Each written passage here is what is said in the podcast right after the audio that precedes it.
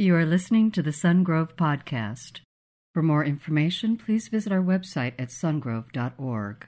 We've started this series by saying that I believe that life has got to be more than survival. I believe that the heart is more than a muscle. I believe in hope and freedom. And to that when I just said that, that I believe that my life can make a difference, some of you instantly on the inside, you just kind of made an agreement with the spirit of diminishment.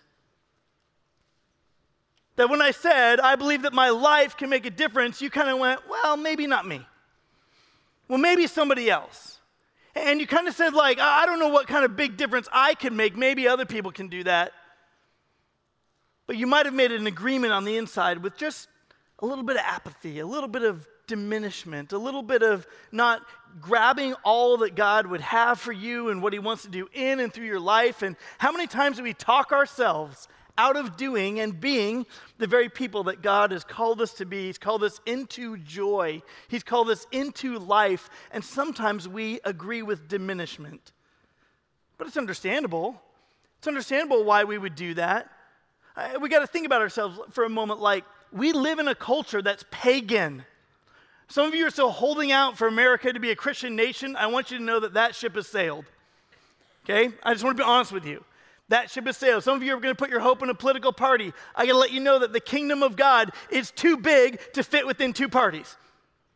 It's bigger than that.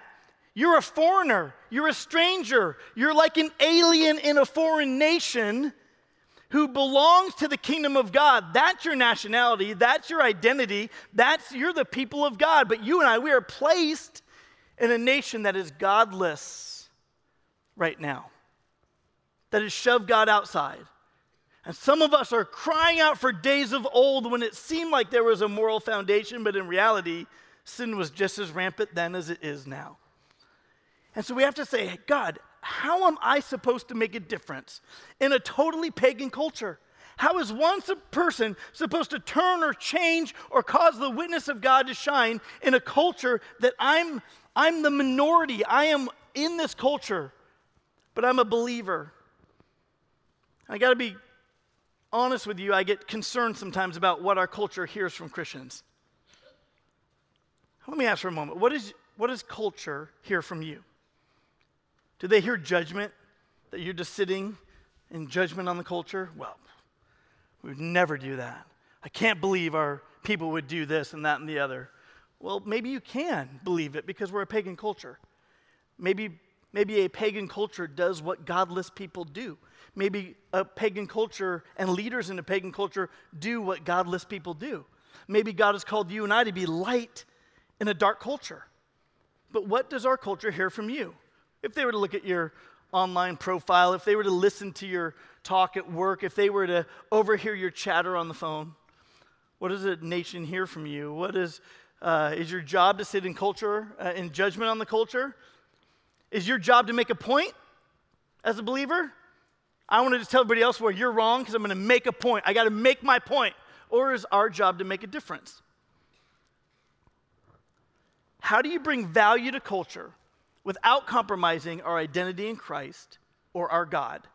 I want you to ask yourself that question for a minute. How do I bring value to a totally pagan, godless culture, a culture like the nation of Babylon, that the exiles were carried away from the land of Israel? God's people in God's land, they were exiled, carried away. All the young, intelligent men and people were put into the culture to be influencers in that pagan culture. But here they are, Jewish people who are now in Babylon. They find themselves there, and how are they supposed to make a difference? Without compromising their identity as the kingdom of God, without compromising their identity in Him. Well, I believe God puts us in position to make a difference in the culture into which He has us living. Our culture operates on the manufacture of fear. Have you ever noticed? I mean, it's usually the question starts like this Hey, did you hear? And then when someone says, Hey, did you hear? All of a sudden anxiety starts to rise up in you. You know what I'm talking about?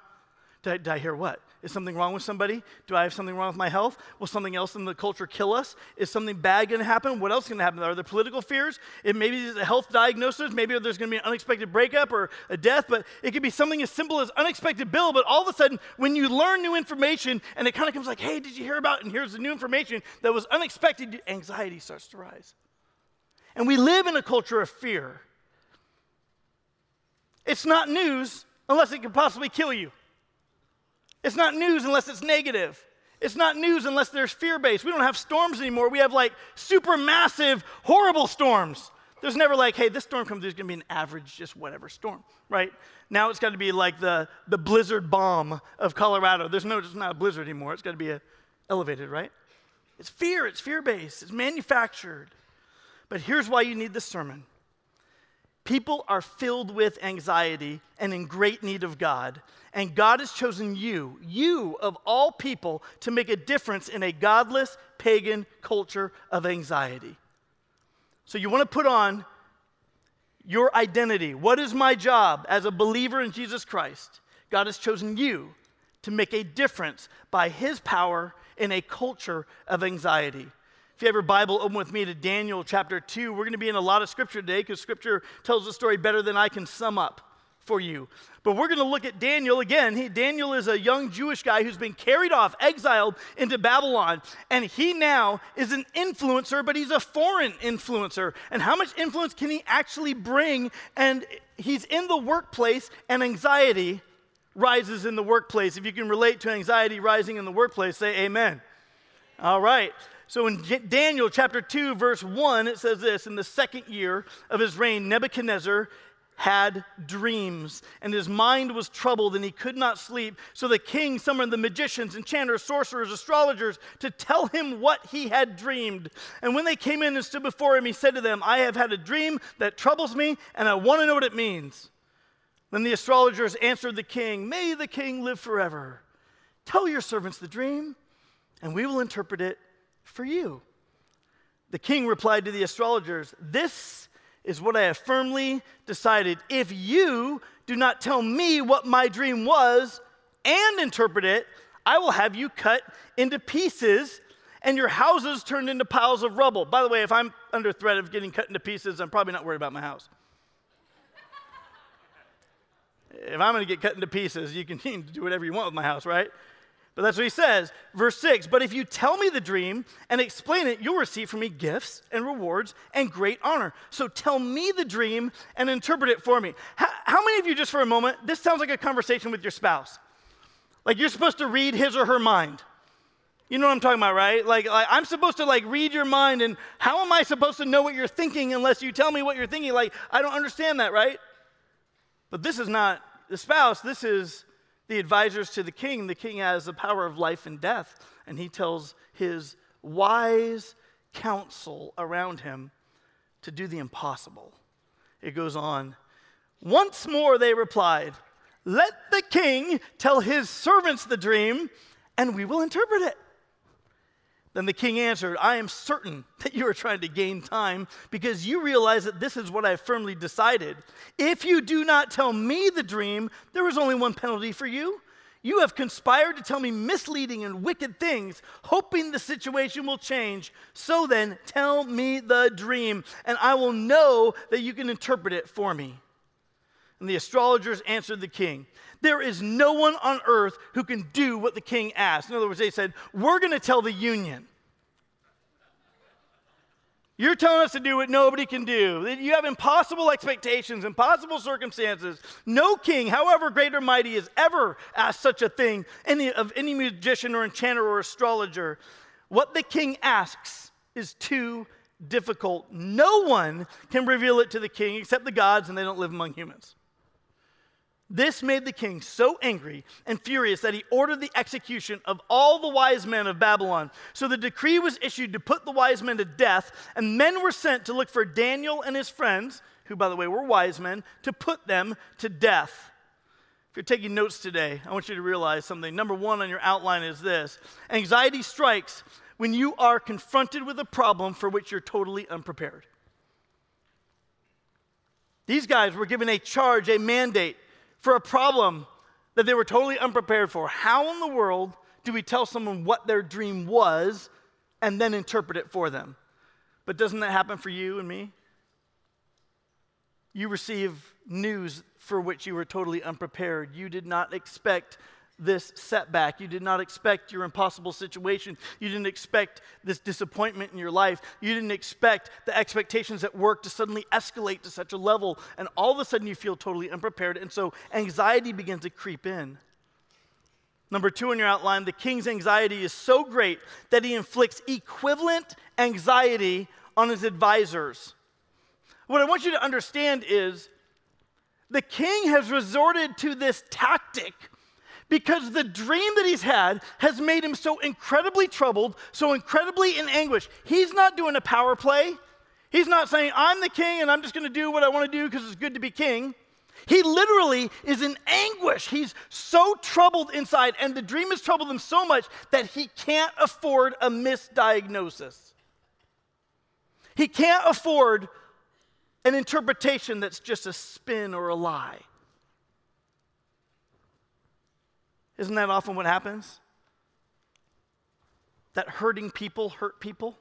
They're in such anguish that they inflicted on you. They have such anxiety that they inflicted on you. You might be in your culture and say, Why do people react in such a way? I think you need to look beyond the reaction and say, They are in such torment. They are so anxious. They are so fearful. They are so hurt and wounded and afraid that they're going to project that back on you.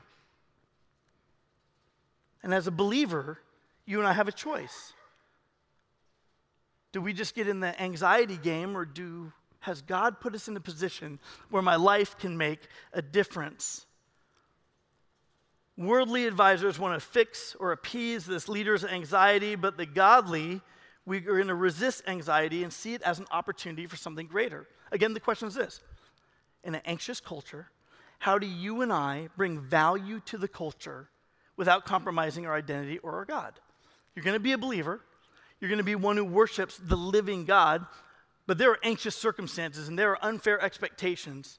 How are you going to make a difference? God has called you to do that. So, Daniel chapter 2, verse 14 says this When Arioch, the commander of the king's guard, had gone out to put to death the wise men of Babylon, Daniel spoke to him with wisdom and tact. He asked the king's officer, Why did the king issue such a harsh decree?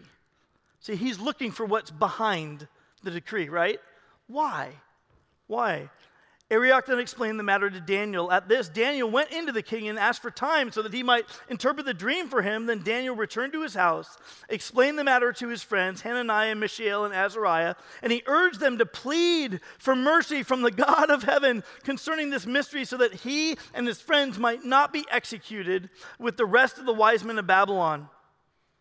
During the night, the mystery was revealed to Daniel in a vision. Then Daniel praised the God of heaven and said, Praise be to the name of God forever and ever. Wisdom and power are his. He changes times and seasons. He deposes kings and raises up others. He gives wisdom to the wise and knowledge to the discerning. He reveals deep and hidden things. He knows what lies in darkness, and light dwells with him.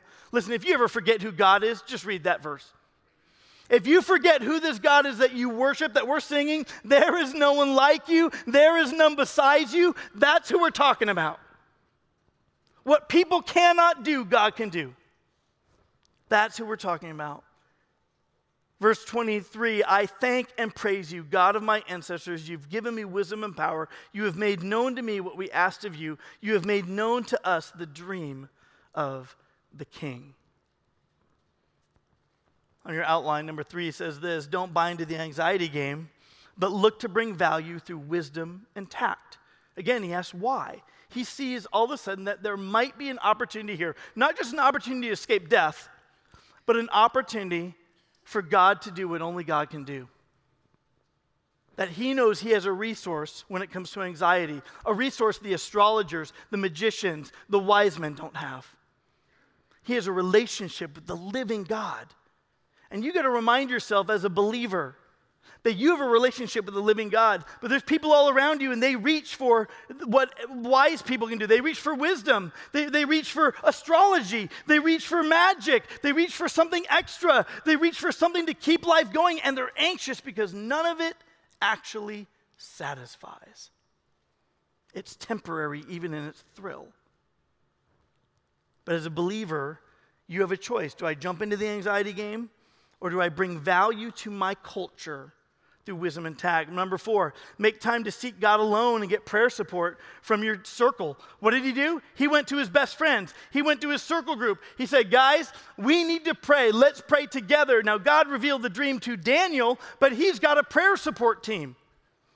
You need to be vulnerable. You need to text and say, Friends, I need your help. Will you pray for me today? This thing came up at work. This thing came up in my life. This thing came up in my family, and will you pray for me? because we believe that there's a God in heaven who overcomes darkness, who dwells in unapproachable light, but reveals wisdom to people in search of wisdom, even when they're in anxious circumstances. Daniel chapter 2 says this verse 24 Then Daniel went to Arioch, with whom the king had appointed to execute the wise men of Babylon, and said to him, Do not execute the wise men of Babylon. Take me to the king. I will interpret his dream for him. And Arioch took Daniel to the king at once and said, I have found a man among the exiles from Judah who can tell the king what his dream means. And the king asked Daniel, also called Belteshazzar, Are you able to tell me what I saw in my dream and interpret it?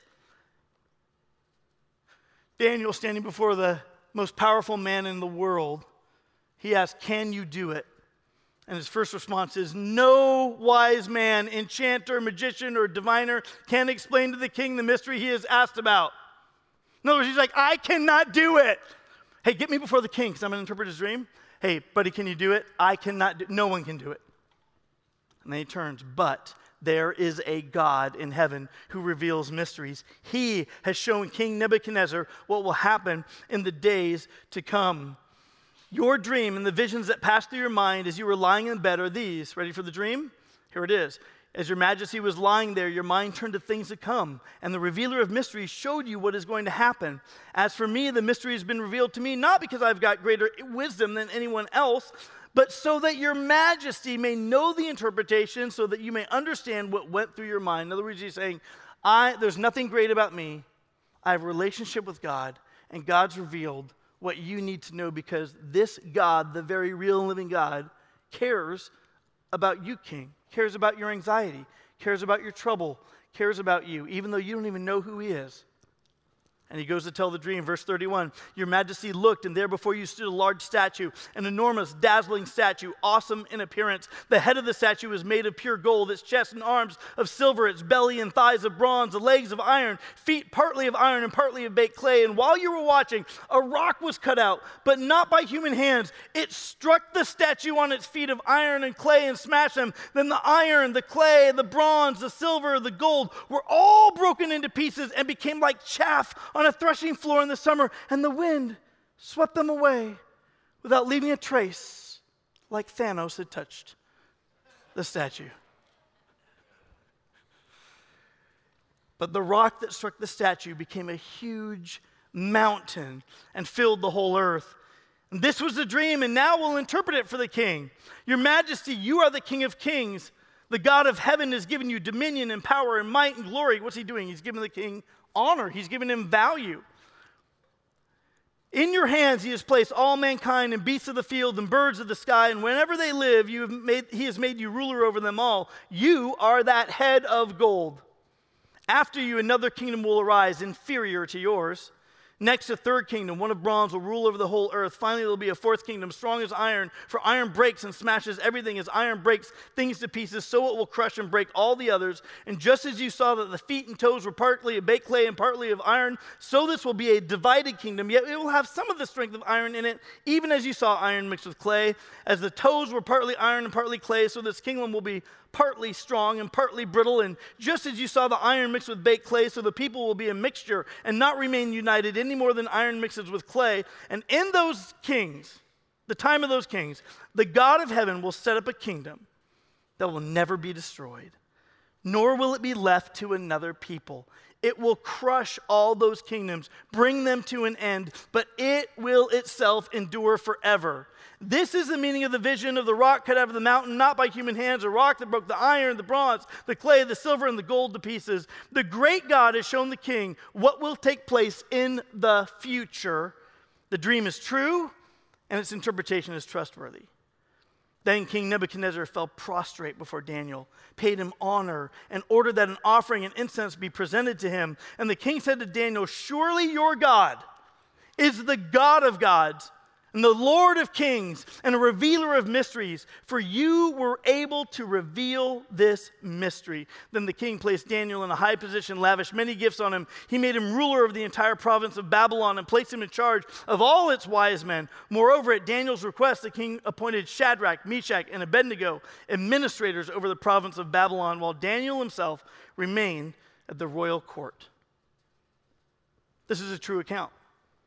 If you want to do some study into end times, look up what the kingdoms of the statue represent. And you can look that up from reliable sources and be able to understand that a little bit more deeply is what the future from the time of the kingdom of Babylon has looked like. But today I don't want to deal with the statue.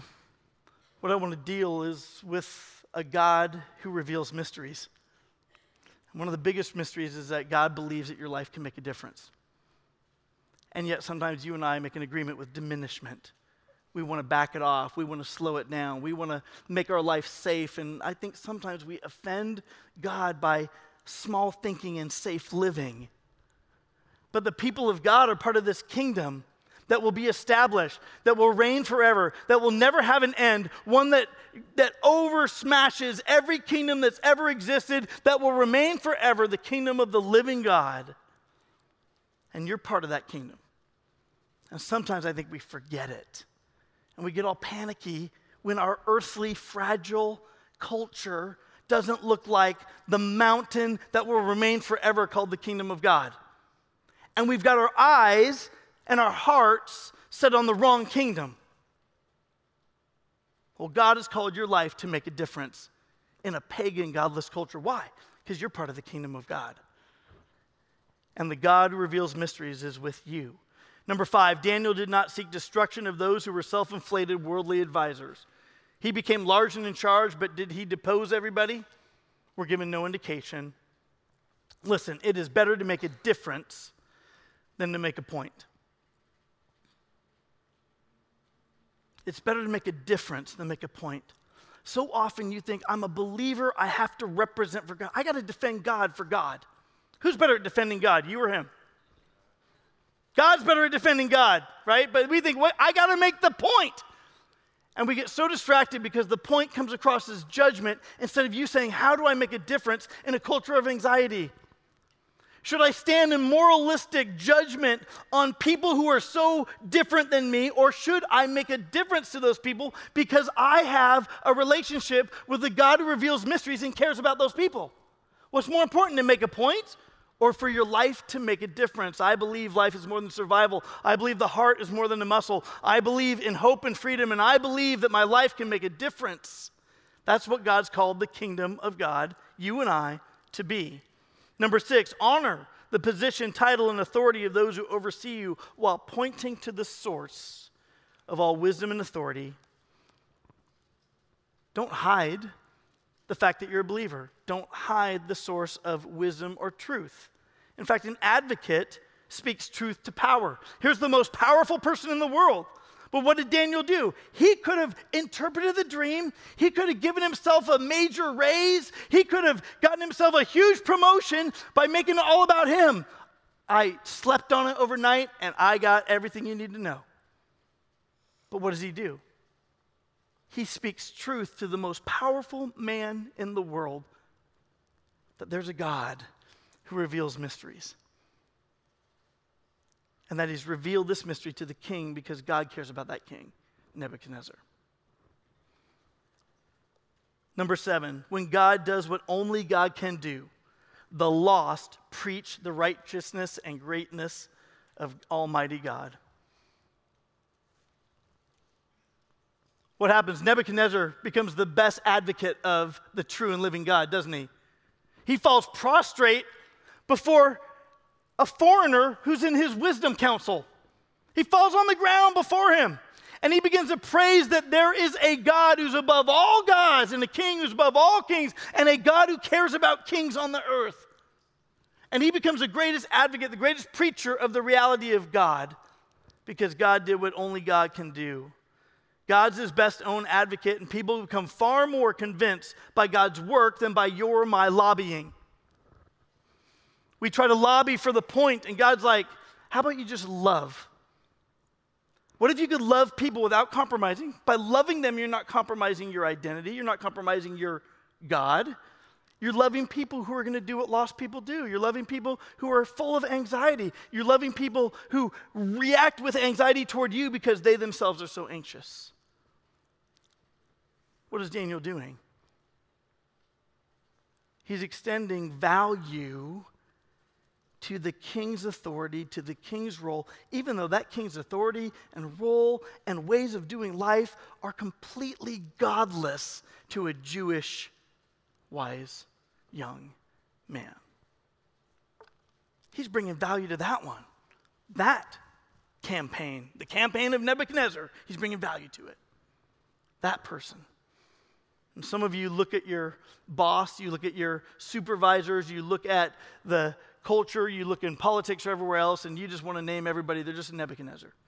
They're just godless as anybody else, or just as corrupt as anybody else. Well, guess what? We all were when we were lost, but there's a God who cares about those people. And when they become anxious and raise anxiety toward you, it is because they themselves are anxious. But there's a God who still cares about them, and He wants His people to make a difference by bringing value to that culture, even though it's in opposition to the kingdom that we truly belong to. Now, if you cut corners like them, if you act like them, if Daniel just began to dive into astrology and find from the stars what the answer to the king's dream was, then he would have compromised his God, wouldn't he? He would compromise his identity as part of the kingdom of God. But he went to the source that he really knew. And so can you and I, and that source will give you and I wisdom to how to bring value to our culture. Listen, you might be in government. As a believer in Jesus Christ, the highest calling in your life can be to be the best government worker you can, to bring value to a corrupt, at times, government. You can be an accountant. And the best thing you can do is be the best accountant that you can be to the glory of God, and that is a high calling. You can be a teacher, and you can be in a place where you feel like you can't utter the name of Jesus, and yet you can be the best teacher to future generations and let the light of God shine through your life in a dark environment. And when God opens a door for you to reveal the God of mysteries to a student in a one on one conversation, you can do that. You can bring the light of God into dark places because you are part of the kingdom of God. Number eight, as we prepare to close, use an unexpected promotion for unleashing godly influence. Did the kingdom become better because Daniel got a promotion? Yes. If you get an unexpected promotion, then use that new influence not to lord it over the people, but to have additional influence in the kingdom of God. You're going to mobilize others to influence alongside you. What did he do? He realized, I can't do it alone. I got to bring some friends alongside. And sometimes when you get a promotion, when you get a raise, when you get additional influence, that's the time, especially, you need to bring some people around you and be like, hey, help keep me grounded. Help us together bring value to our culture. And some of you feel so alone and isolated in the workplace. You feel like you're in a dark place, or maybe there are no other believers around you, and this would be the time for you to say, God, I just need a friend. I just need a coworker. I need someone who can come alongside so that together we can be the best that you've called us to be because I believe that my life can make a difference in this arena. So, what has made you anxious this week? Have you just given into the anxiety game? Or are you realizing you're part of the kingdom of God? Surely the God of gods and the Lord of Kings is a revealer of mysteries. And so instead of reaching to our culture with anxiety and panic when we see godlessness in our culture, making a difference happens when you and I ask, How can I bring value to my culture? without compromising my identity in Christ or compromising my God. When you do that, I believe your life will make the greatest difference that God has designed you to do. I believe the God of mysteries will begin to speak and work and influence through you. Will you bow your heads and close your eyes just for a moment, thinking, just say, maybe today this is a moment for you believers in the room who've already made a decision to give your life to Jesus, to lay down some of the anxiety that you've been feeling, to say, God, again, I got to be reminded that I am part of that kingdom that will smash all others, the culture that will never fail, with the only righteous leader, Jesus Christ, who's ever existed, the one who's never wrong, who's always right, who is wise and fair and just. And God, we just commit ourselves to you in that. But there are others of you in this room and you've not been convinced. You realize the anxieties that you have, and you realize you don't have anywhere to turn. You try to turn to yourself, and you realize how empty that can be at times. And maybe today, for the first time, you realize I need Jesus. That Jesus died on the cross for your sin. He satisfied God's righteous anger against sin. And He's offered to give you eternal life in that forever kingdom if you'll just believe that what He did on the cross was done for your sin if you'll humble yourself before the God of gods, the King of kings, the Lord of lords, and say, God, I need your forgiveness in my life, He will give it to you. And so, if that's you today, with your heads bowed, your eyes closed, just pray something like this Jesus, today, I give you me. I believe you died on the cross for my sin, that you were buried, that you rose to new life, that you're God. And I ask you, Jesus, to wash me as white as snow to bring me to new spiritual life, to forgive me of everything I've ever done. I want to know you.